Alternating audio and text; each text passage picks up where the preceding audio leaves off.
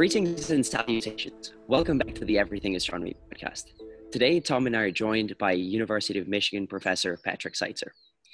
Uh, professor Seitzer obtained his bachelor's degree in physics from Georgetown and went to UVA to pursue his PhD in astronomy, which he got in 1983.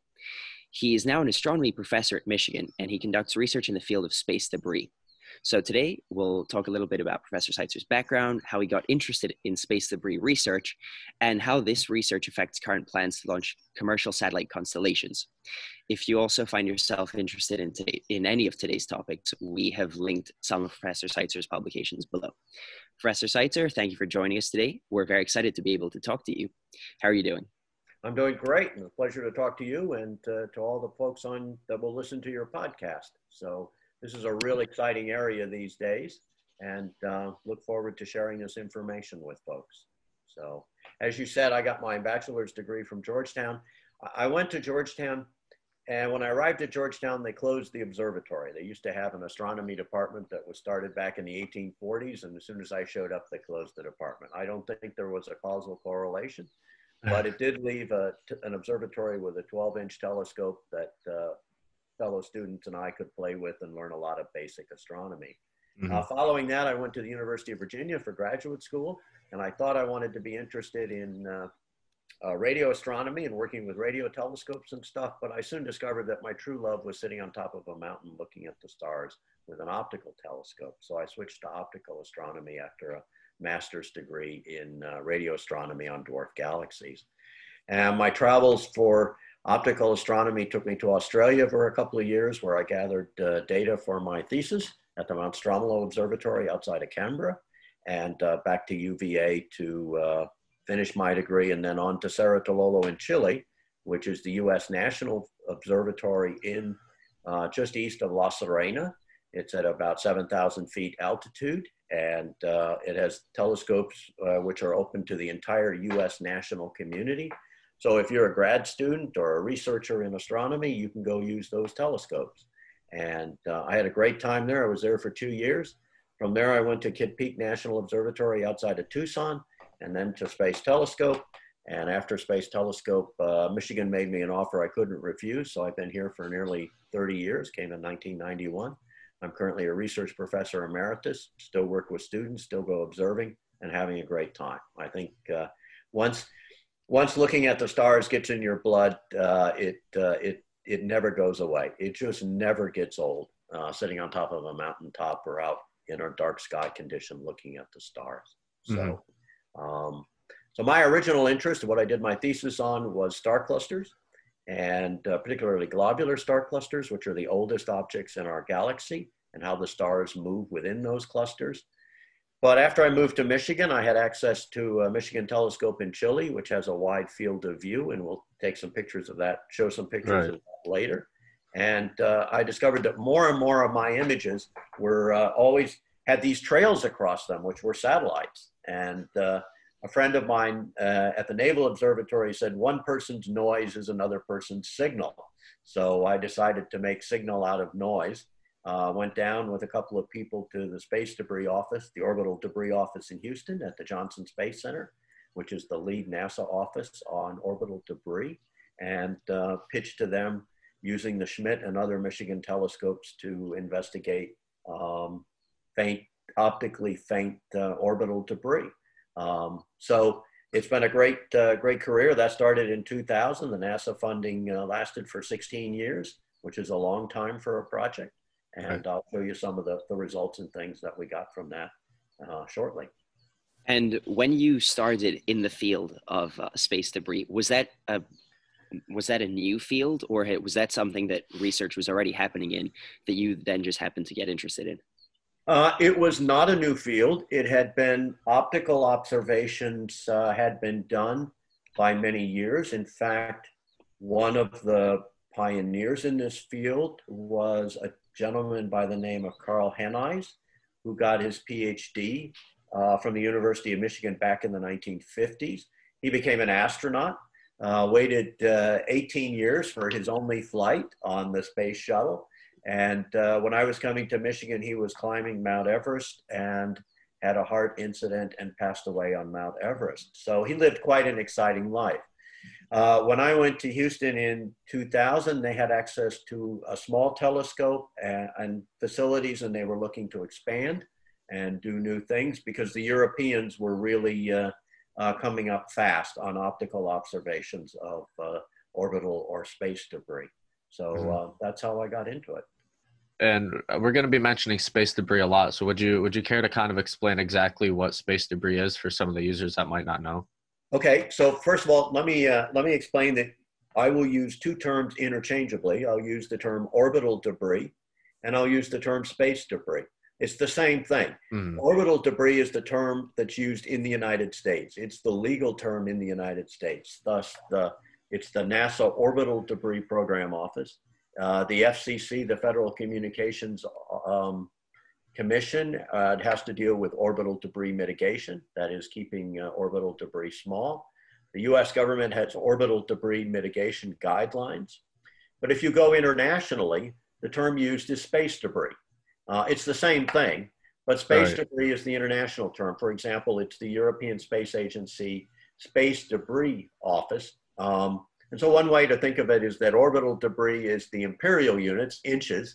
Space debris is uh, measured in uh, metric units or uh, uh-huh. centimeters and meters and, and things. So, so what is orbital or, or space debris? Well, it's anything that's not active on uh, in orbit. It's anything that's not an active satellite in orbit. Uh, so when a satellite um, uh, so when you launch a satellite, you have a rocket booster, and the final stage of the rocket booster, if it stays in orbit, then you try, then that becomes orbital or space debris. If we could look at slide two uh, on the sure. uh, uh thing here, um, then we can, uh, let me get my mouse over there. Um, so this is the plot that shows you what is in Earth orbit today. and this is from the NASA Orbital Debris Program Office. And if you look, you'll see the top curve is everything that's in orbit that the US Air Force maintains a catalog of. Right. And right now, this is about 20,000 objects um, that are available. Uh, and then there's various categories here. So the top thing is everything. The next curve down is, uh, which is marked reentry, is fragmentation debris. This is stuff that when a space, when two spacecraft collide and they break up, you get all sorts of fragmentation debris.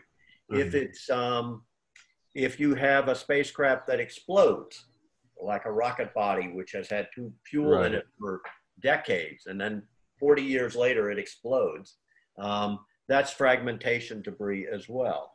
Um, and so you can see on this plot that starting there's this gradual um, increase in objects until you get to about 2007, and then there's this total sudden jump right. everything.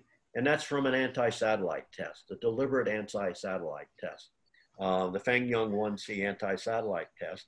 And then a couple of years later, there was the Iridium Cosmos collision, mm-hmm. which was an active Iridium satellite communication satellite colliding with a dead Russian uh, satellite and creating another huge chunk of debris. And over 30% of the objects currently tracked on orbit are from those two events. Okay. Mm-hmm. So most of the objects in orbit today are orbital or space debris. Right. And so with all this debris, um, obviously there's going to be lots of collisions. Is it is can the debris cause problems with current launches? Is is it going to be an exponential growth? The more debris, the more impacts that are going to happen, or well, you raise some very good questions, which are at the heart of modern orbital debris research. Let me start, if you look at the left-hand side of this plot, you'll see back in 1957, there were uh, two objects. When Sputnik 1 was launched, there was the Sputnik 1 satellite, mm-hmm. and then there was the rocket booster. And the rocket booster was what most people saw because it was bigger and brighter than the satellite. So the initial catalog of objects in orbit had two objects, the satellite right. and the rocket booster. 50% of the objects at the start were debris. Right. Right. And the and the catalog ratio has gotten better or worse depending on your point of view as you go on. So now over 90% of the objects are space debris. Uh, let me just close. Let, let me just close one thing on this plot. If you look at the far right of the plot, this is, takes you to the end of uh, 2018. you'll notice that the curve is growing up, is going upwards. But that's not due to debris. That's due to new launches. Okay. Mm-hmm. And so people are now launching 50, 100 satellites at once on a single rocket booster. And so the curve that's going up, you'll notice how the top curve uh, corresponds very well to the increase in the satellite curve, which is the blue line near the bottom. Right. So most of the increase today, knock on wood, is due to the launch of new satellites. Now, as we're speaking, there could be a collision or a fragmentation or an explosion on orbit, and then the, the debris curve goes up. But for the moment, most of the increase is due to new launches uh, of objects on orbit. And what we'll see in a bit is that people are proposing to launch 100,000 new satellites over the next 10 years. Right. And, uh, so that, that curve, those two curves are going to take off exponentially. There, there is an effect known in the space debris field as the Kessler syndrome, which is when you get so much stuff on orbit that you can't, that, that you become runaway collisions. Okay. Right. That, um, and the effect is largely generated by when you have large objects colliding with other large objects, uh, creating all sorts of small debris. Mm-hmm. So, um, and well, anyway, I'll when, back to you for your question. Yeah. We uh, we read when we were preparing for this, we read a study from the European Space Agency that said that there's 34,000 pieces of uh, there's 34,000 things in orbit that are bigger than 10 centimeters, and 900,000 objects that are between one and 10 centimeters. And so I think okay. that kind of. So, um, so hmm. the bottom line on, on the sketch, on the plot here, it says the catalog is incomplete. Yeah, it's probably incomplete by a factor of two. So the 35,000 objects that the European Space Agency is talking about is an estimate um, because we know the yeah. catalog is, is incomplete. Um, and um, so that, uh, that explains that. Now, these are objects larger than 10 centimeters that you can track with radars or optically. Mm-hmm. Um, between one and 10 centimeters, you can track some of that stuff you can track with radars, and particularly with the new radars. Most of it comes from surfaces, spacecraft that have been brought back to Earth, and they count the little craters on them that have been caused by either meteors or, uh, or space debris. Um, so that's where those estimates come from. So what, one of the things that I think uh, was interesting is that there's there must be a certain number of natural kind of meteoroids that are in orbit around our planet. Has what what is kind of the ratio between the number of man-made satellites and the number of just natural occur the just natural stuff around us? Sure, very good question. So the answer is the meteors are not in orbit around the Earth. They, they come in, they're in orbit around the sun. Uh, they may be the remnants of uh, comets. For example, you had the Perseid meteor shower uh, in the last couple of nights, and if it had been clear in Michigan, which of course it never is, um, which is why these, I'll show you in a bit why these telescopes move to better, um, better areas. Um, but in fact, it, it's it, it the estimates are uncertain, but it's probably on the order of 50% that. Uh, uh, but the meteors are coming in. The debris is in orbit around the Earth. The meteors are in orbit around the sun, and so they come in at a much higher velocity. So. And so I think an, an obvious and interesting thing is how do you track or count debris? Because it's really really small. Some i mean you know you said that we track over 20000 objects that are bigger than 10 centimeters but that's still not very big and it's still very far away. So how do you track what's up there? Or how okay, do you find it? for the stuff that's in low earth orbit that is it's below 2000 kilometers in altitude above the earth it's best to track them in radars. Um, because you only see these things with a telescope uh, if they're in sunlight and the telescope is in darkness. So for the objects like the International Space Station and things, you'll see them at uh, just after sunset and just before sunrise um, because the Earth's shadow is a cone, okay?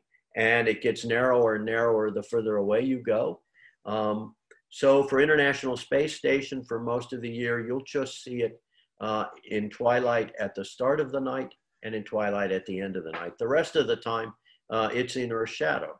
Um, so, um, so, but my expertise is dealing with orbital debris at geosynchronous orbit, which is 35,000 kilometer altitude.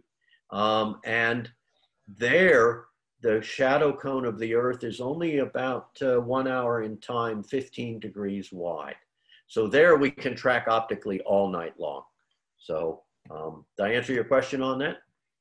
Yeah. And um, so how did you, have you been doing a lot of the uh, obvious, sorry, let me rephrase that. Probably um, when you were studying globular clusters and things like that, you were likely using telescopes and using all of these astronomical techniques that have been developed for studying the cosmos and and deep space.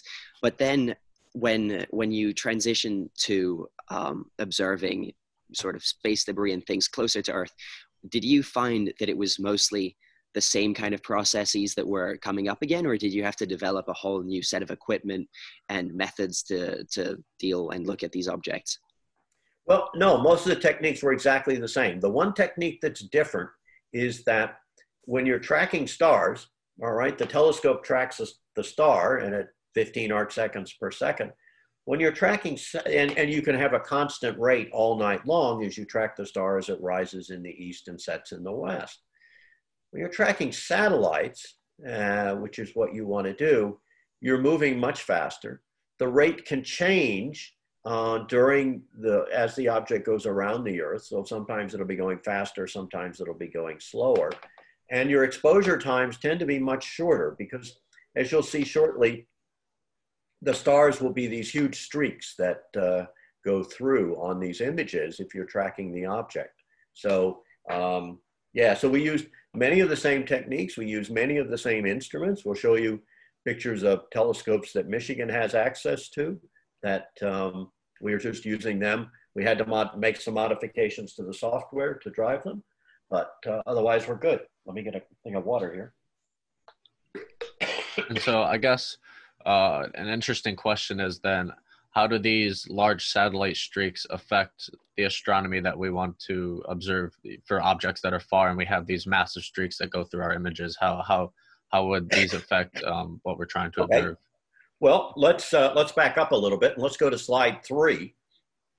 And on slides three and four i'll show you some michigan telescopes uh, in chile uh, the first one shows the Curtis Schmidt telescope, which is a 0.6 meter or 24 inch telescope. Mm-hmm. is located at Cerro Tololo Inter-American Observatory in Chile. It's about 500 kilometers north of Santiago at the southern edge of the Atacama Desert. And this telescope used to be in Michigan. It was installed in Michigan about 1950. And uh, after 16 years, and I would say three clear nights, uh, that's a slight exaggeration, but not much it was decided that it was, uh, you know, it, it, had to go to a better location. Cerro Tololo was first getting started then. And so it was moved to Cerro Tololo in Chile under an arrangement where Michigan got one third of the time on the telescope. The national U.S. national community got two thirds of the time, and the U.S. the observatory in Chile paid for all the expenses and things. So that was a win-win deal until about 2000, when the uh, powers that be decided that uh, the observatory in Chile should concentrate on large telescopes, not on small ones. And mm-hmm. so the telescope reverted back to Michigan. and so the choice was to leave the telescope in Chile or bring it back to a um, uh, decaying tree covered dome in Michigan out near Dexter. And that mm-hmm. was an mm-hmm. easy choice to, to make. Right. And so it's staying in Chile. Uh, it will but now Michigan has to pay for all the expenses. And um, I was told at the time you could do anything you want with that telescope as long as it didn't cost Michigan any money. And so we went out got external funding, and that's how the, the program that's called MODEST, the Michigan Orbital Debris Survey Telescope, uh, was started using this telescope because it could be mm-hmm. devoted 100% to the orbital debris program. It was on a great site, and right. so that was very attractive to NASA uh, for this. So that's how that program, how the program got started back in 2000. If we go to the next slide, which is slide four, Michigan also has access to a, another teles- pair of telescopes in Chile, and that is the six and a half meter Magellan telescopes, which were commissioned. First one was commissioned in 2000. Here we own 10% of the project. So we only get 10% of the time on these two six and a half meter telescopes. Um, and we use one for imaging and spectroscopy and the other one for uh, spectroscopy. But it's a collaboration of various institutions in the United States. Um, Carnegie, which is the lead institution, University of Arizona, Harvard, University of Michigan, and the Massachusetts Institute of Technology. And so we don't get hundreds of nights on these, particularly not for space debris, but we do get a few nights per year to look mm-hmm. for uh, space debris and do studies there. And as far as I know, this is the largest telescope that's ever been used for studying space debris. Um, now, just to give you an example of what this looks like, uh, in the next slide, which is slide five, these are postage stamps, and this just shows you objects. In this case, we turn the drive off. So we're looking for objects at geosynchronous orbit, where the um, uh, object, time for the object to go around the Earth is the same as the time as the Earth rotates on its axis. So something will appear to remain almost stationless, stationary in the night sky or in the sky. And so when you look at people that have these small dish antennas, those dish antennas don't track. Okay, right. they're pointing at, at the same point in the in the sky. Mm-hmm. And so these are objects. These objects that were detected with the six and a half meter, they are basically the size of an iPhone. Okay, that's tumbling in orbit, and you're seeing it at forty thousand kilometers away. So mm-hmm. um, they're and pretty faint, and you can see. I don't know if you can switch to mine. On one point, you'll see the black side, okay, or the thin side, okay, right. and then the other side you see the highly reflective side. So you'll see this this bright object, and so um, you'll see this thing as it tumbles. You'll see the how the it flashes in brightness, and that's what you see here. These are five second exposures.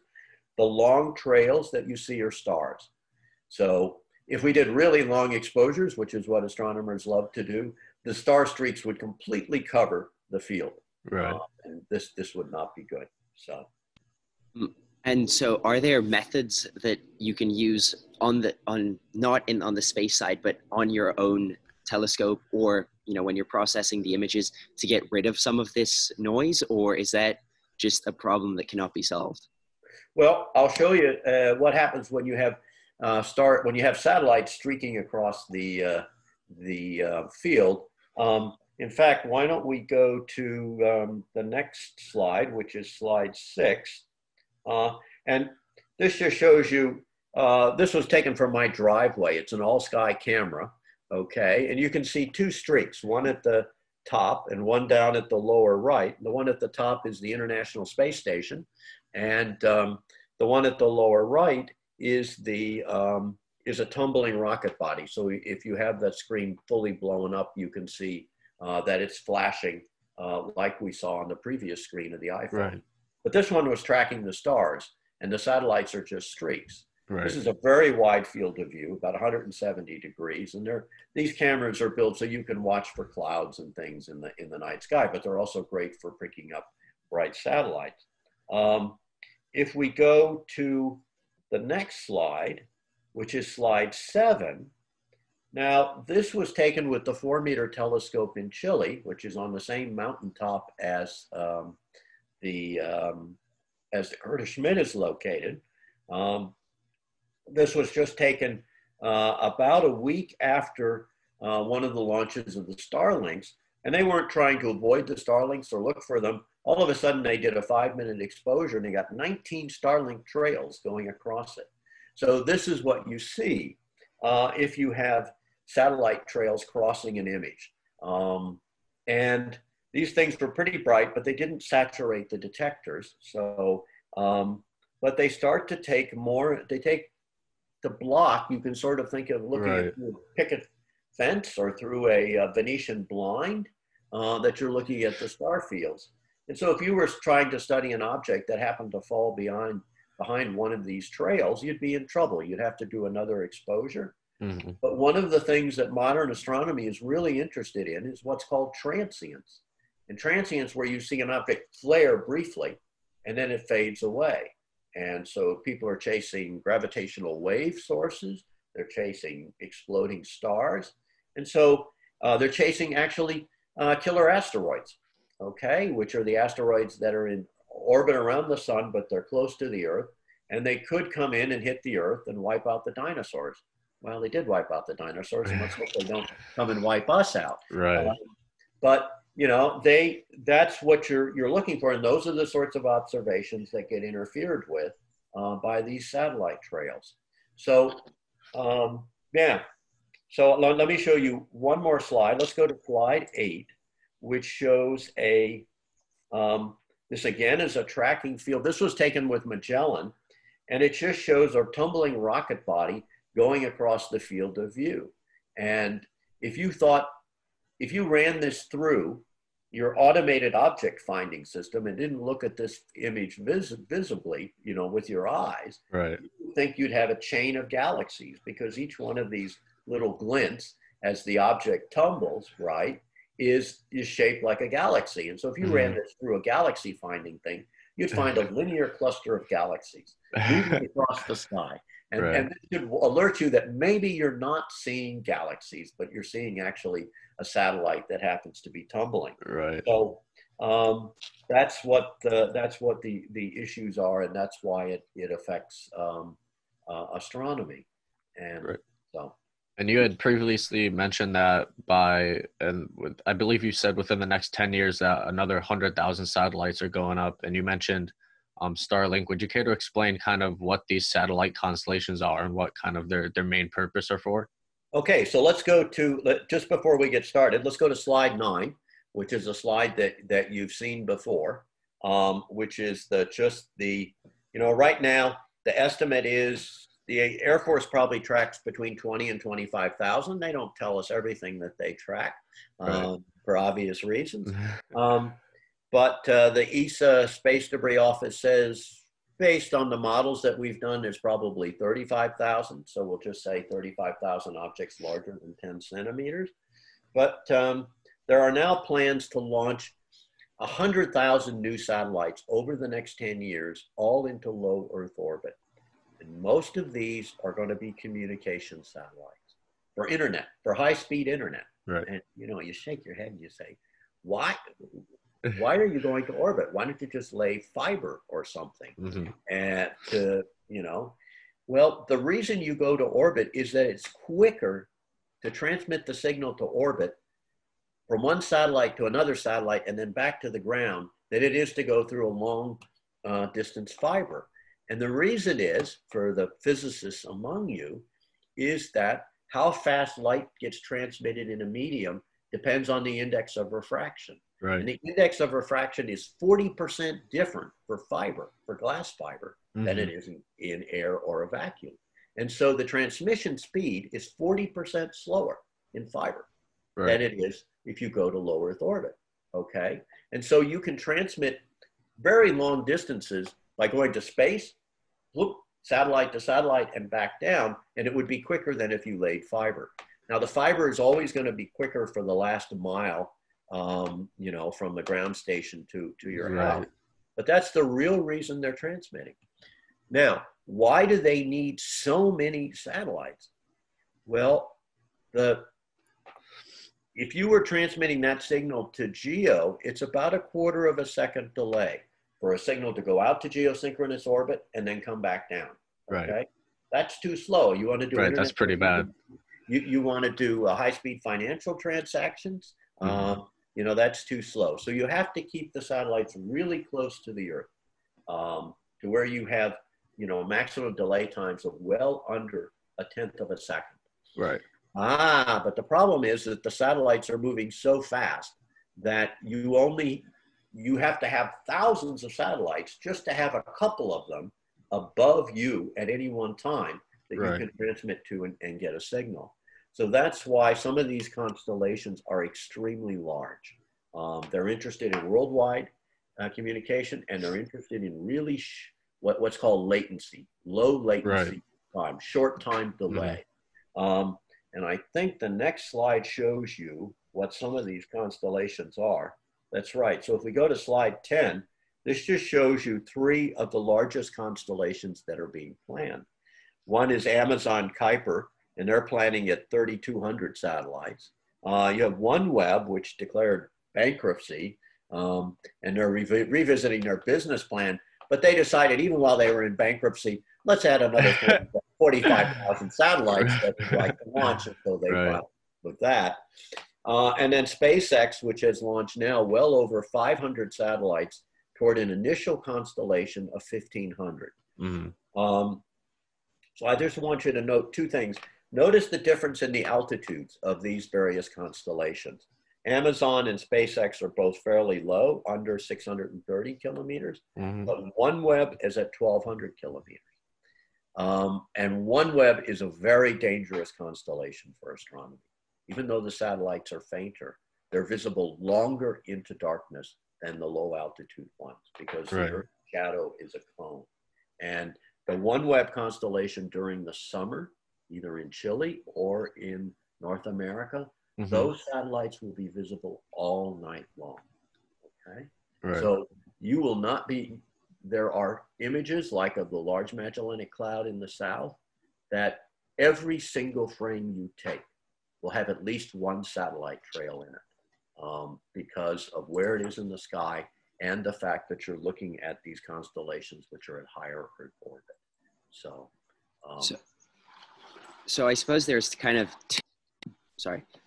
Um, I suppose there's kind of two big questions that having more satellite raises, because I mean, satellite constellations are not a new concept entirely. I mean, we've had GPS, we've had Iridium, we've had we've had other satellites uh, and constellations up there. But I suppose, as with everything, once we start scaling up, we really have to start worrying about the long-term effects and things like that. So I think that kind of there's two interesting questions that come out of having more satellites.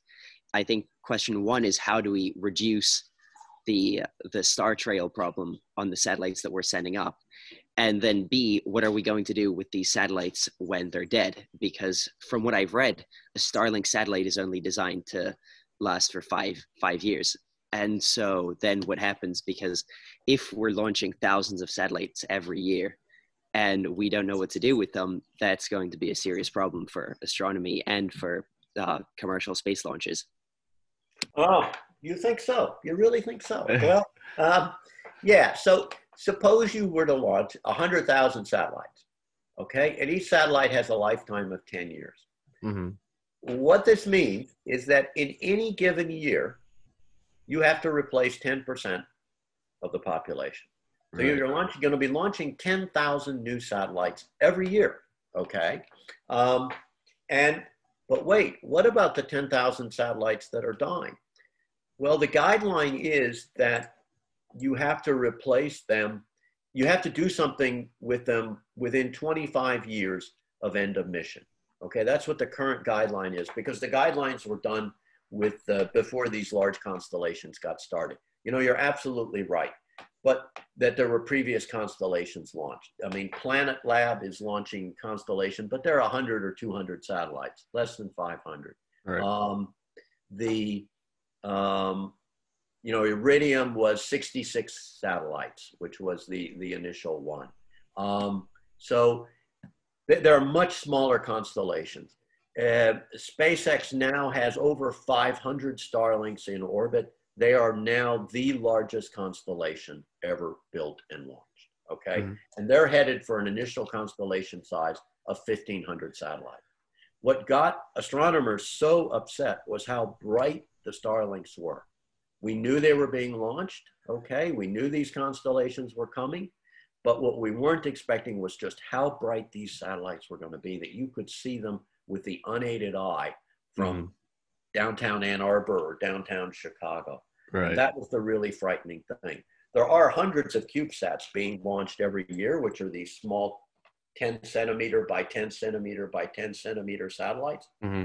You never, you know, it's tough to find them. Right. But these satellites are larger and they're highly reflective in ways that we did not anticipate. And so they are now a serious challenge to it to mm-hmm. astronomy. And so, what are some ways to counteract that reflectivity? Okay, well, let, let me go back up to one more thing. So, uh, we were talking about what you do with a spacecraft at the end of mission. At geosynchronous orbit, you can boost it to a higher orbit, okay, that gets it out of the geosynchronous or the geostationary orbit regime. At low Earth orbit, you really have to cause it to re-enter in the atmosphere and make sure that it all burns up in the atmosphere be- before it comes down, uh, so that you know nothing nothing hits the ground and injures you or, Right. or worse. So, um, so what you can think of is that in the best case, people would cause their satellites to re-enter as soon as uh, they were got to the end of mission. So let's take a look at our 100,000 satellites. We got 10,000 going up every year. We got another 10,000 coming down. So all of a sudden, we got 20,000 satellites moving up and down on their way to their final operational orbit. Um, for SpaceX and their initial constellation of 1,500, their lifetime was going to be five years. So there you're talking about 300 satellites going up every year and 300 coming back down, or Right. 600 satellites in motion. Um, so you really have to do something with the satellites at the end of mission. You just can't leave them uh, drifting around in orbit where they could collide with something else. Um, So, and now I've lost track, so I'll let you ask the next question or ask the previous question. Oh yeah, it was um how do how do you counteract the the reflectivity of all these uh satellites then? How do you counteract the reflectivity? Ah, good question. Well, the first naive thought would be to paint them black. But turns out that doesn't work. That, that has some side effects, which aren't too cool Right. spacecraft operations thing, Mhm. because then they absorb more sunlight and they Right. And the electronics get get fried. So this Mhm. isn't this isn't good. You, you don't want to deliberately launch dark space debris. Right. Um, the so the next thing is to try to minimize the surfaces that are pointed towards your telescope and where they see sun. And so what SpaceX is doing now for their Starlinks is they fitted sun visors on their satellites to try to block sunlight from getting to the highly reflective antenna surfaces and things uh, and see where how that uh, makes them. There's one, all of them now, all of the new ones being launched have visors. There's one that was launched back in June, and it's not quite yet at the final operational orbit, but astro- astronomers are waiting eagerly to uh, take the uh, take measurements of it and see how faint it will be. And hopefully, it will not be able to be seen with the unaided eye Mhm. uh, from a really dark site. And if you're a young person with great vision and you're sitting on top of a mountaintop at 10,000 feet, Right. uh, far away from the city lights, there's no moon, you want to be fainter than seventh magnitude um, Right. in order not to see it. Mhm. Uh, and it- some of you may have really good vision and be able to see to eighth magnitude. Um, the, the issue is even, even if you got them to 12th magnitude, even if you got them to um, say eighth or ninth magnitude, so where you couldn't see them with the unaided eye, they will still leave streaks in astronomical images that are that are easily seen. And there's just no way around that. You can't make totally stealth spacecraft um, that that are virtually invisible. And I, I suspect there are people working on the other side that uh, you know in the Defense Department that have tried very hard to do that. Right. Uh, when I when we give public talks, they're probably all just laughing at us. Um, um, anyway, so there's a limit. You, you can't paint them black. Mhm. If you look at pictures of spacecraft and things, you'll see they're covered in this gold foil, which is multi-layer insulation blankets to keep them from overheating. In fact, I think if we go to slide 11 on the um, thing here, you'll see two different uh, spacecraft. Uh, one is the Starlink spacecraft, which has this huge solar panel, and then Mhm. the antennas and stuff are down at the lower left. Interestingly enough, when they're launched, the Starlink spacecraft change shape. That is, they're at their final configuration, they're oriented like an L, but when they're first launched, it's like an open book configuration. Okay, and so Mhm. they can put that edge on to you, and it's, it'll be very, very faint. When they get to operational orbit, they swing out to form an L-shaped configuration. It's a very clever design, and um, and so then this part here is pointing towards the Earth, and this point part points towards the sun. Right. What you see brightness is not the solar panel, uh, which is actually pretty dark. Uh, Mhm. you know from basic physics that the Right. optimum color for a solar panel is black. Right. You don't want to reflect. If you see reflection off a solar panel, it's not 100% efficient Mhm. uh, at converting ele- uh, photons to electrons. Um, and so you may be seeing the backside of the solar panel, which is a, a white color, or Mhm. you're probably seeing the surface underneath there where the antennas are uh, pointing downward. Right. So, um, and then if you look at the OneWeb satellites, the OneWeb satellites, which are on the right side, are a fairly classical conventional design that's called box wing, where you have a central box of, uh, um, of the spacecraft, which is where your antennas and things are. You cover that in multi-layer insulation blanket, which is this highly reflective gold stuff. And then you have the solar panels, the wings out on the side. So this is a fairly conventional uh, spacecraft design, even if they're turning them out very, very quickly. Starlink is now turning out 120 Starlinks a month. Uh, they're building four satellites a day, which is an Jeez. unheard of rate. So, Right. And how are astronomers dealing with this, um, with the in, in industry and trying to make industry make less reflective satellites? Because I, they kind of have conflicting interests. Industry wants to send more satellites up that are doing more stuff, and astronomers want to see less satellites that are smaller. And so, how have astronomers been kind of trying to advocate for their own cause, and how has industry responded to this? Well, okay, so actually, the only company that's responded to date has been um, SpaceX, uh, the people that launched Starlinks, Elon Musk's company, and they have respond. You could not ask for a better response. Um, I think they were frightened or scared by in May of 2019 when the first Starlinks went up and how bright they were and all the negative press that they got. And Elon Musk is heavily committed, highly committed, dedicated to uh, space travel and making um, the human race a multi-planetary race, going to Mars, the moon. Um, and he quickly made it a top-down decision that they would solve the problem, that they would make these satellites as uh, faint as possible. So their first one was a satellite called DarkSat, where they painted some of the surfaces. That made it about a factor of two to three times fainter. And now they're experimenting with VisorSats. They have put a tremendous amount of engineering time and money into solving this problem. Now, they can't make them absolutely invisible, but they are doing their best to make them as faint as possible. So, Right. in, in terms of the response of SpaceX, uh, you could not ask for a better response. Well, you could ask that they stop launching, but that's clearly not in the cards. Um, and uh, very early on last year, uh, they reached out to the American Astronomical Society, which is the leading society of professional astronomers in the United States. And we now, I'm on the committee that talks to them, and we have telecons about once a month uh, dealing with uh, these issues and which discuss what our concerns are from the astronomy community and what um, their concerns are from their end and, and what they're doing. So in terms of, you know, their response to this problem, it, it's been excellent. They have put a lot of time and money into trying to make their, their satellites as faint as possible.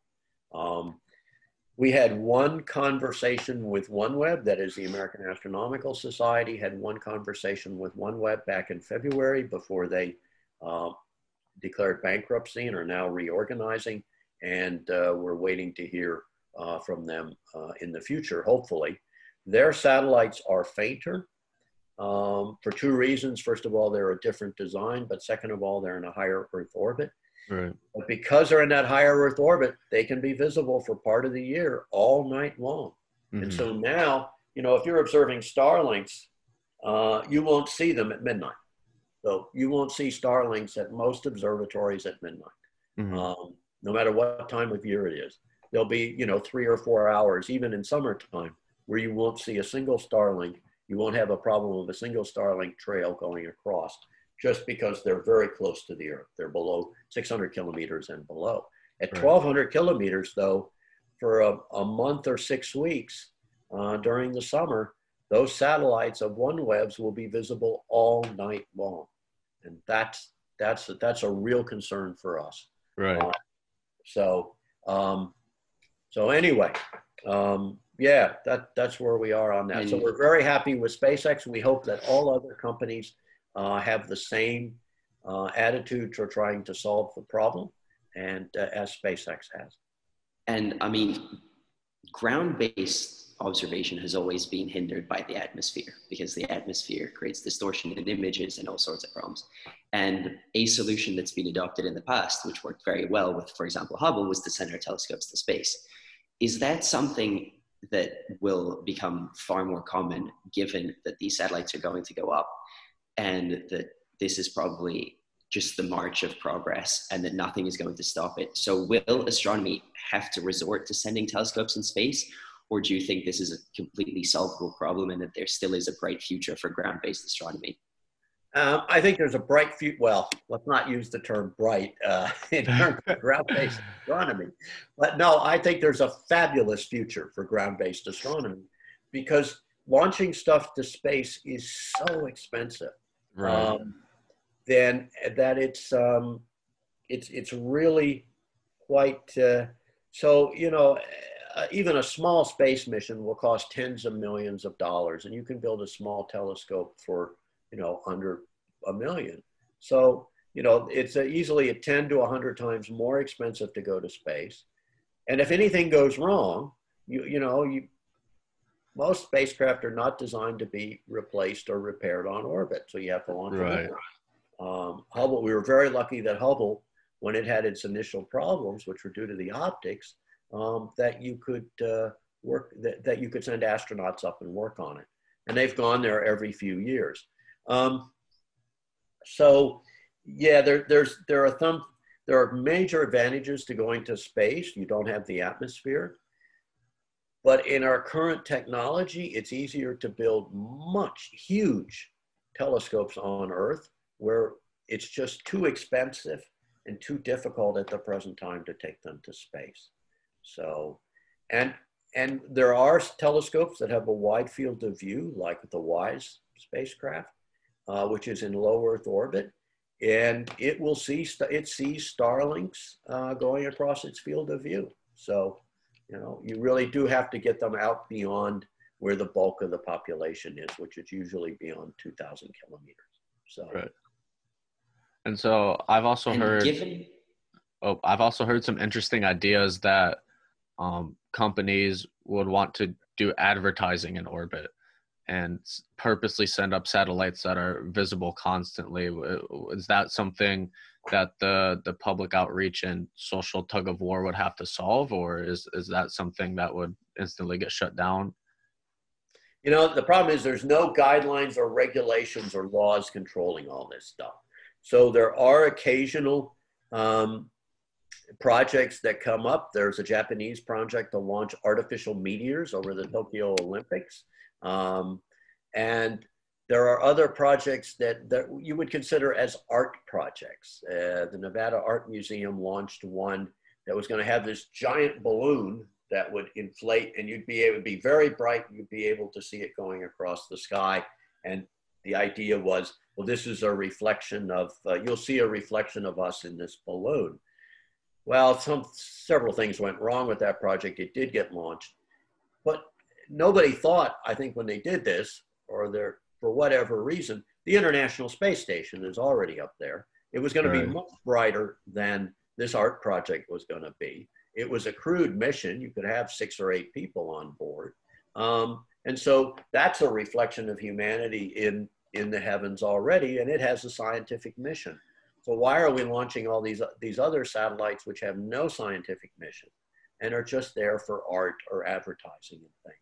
And so when these missions now get proposed, there's very strong pushback from the astronomical community and not just the astronomical community. There's pushback now from uh, not just from the professional astronomical community, also from the amateur community, mm-hmm. uh, from the people that are trying to preserve dark skies for both, uh, you know, birds use the stars to navigate. There's pushback on that. Um, and just for cultural reasons, that you don't want thousands of satellites uh, going through your, as you go out and try to enjoy the night sky. Um, so Uh, yeah, there's there's strong pushback. Every time we learn about one of these things, we try to respond very forcefully, but mm-hmm. politely, um, and uh, as, as, quickly as possible. So, but there's there's no regulations are bright on uh, brightness of satellites, um, and so right now it's just a matter of um, you know working with companies in a collaborative manner um, right. to try to convince them that it's in their best interest to do this. And fortunately for us, the you know the lead off the lead off batter in the constellation industry was SpaceX, and they have been incredibly responsive and mm-hmm. put a mm-hmm. tremendous amount of money and effort into it to try to make their satellites as faint as possible. And is there a push by either NASA or the American Astronomical Society or other groups to try to introduce kind of regulations? Because we probably can't assume that every future satellite launch is going to be, or launcher is going to be as responsible and as forward thinking as SpaceX will, has been. So have we, are, has there already been steps taken to kind of mitigate this problem or is that still a large open question? Uh, it's an open question or it's just baby steps as to what sort of regulations and laws uh, would be needed. Note that these have to be international regulations.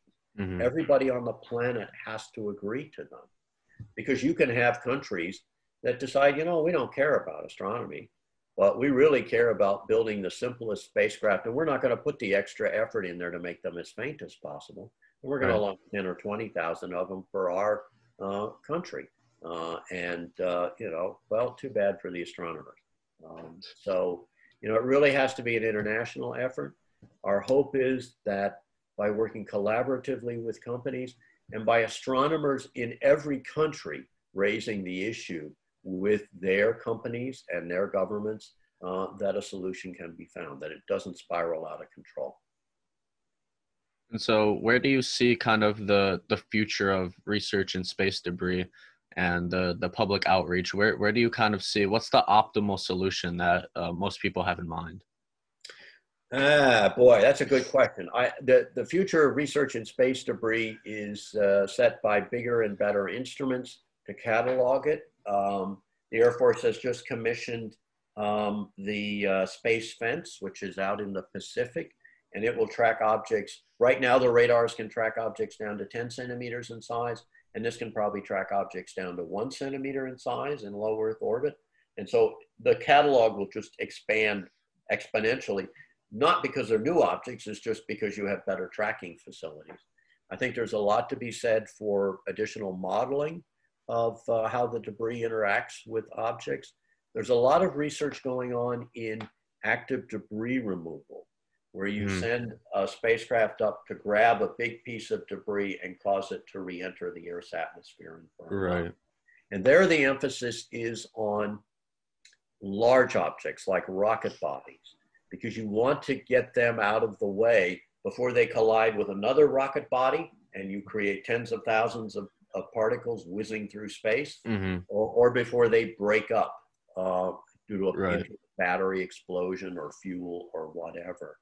So, and finally, I think the thing on outreach is, first of all, planetarium shows, uh, which can demonstrate to people that, wow, if this stuff really goes, this is a problem.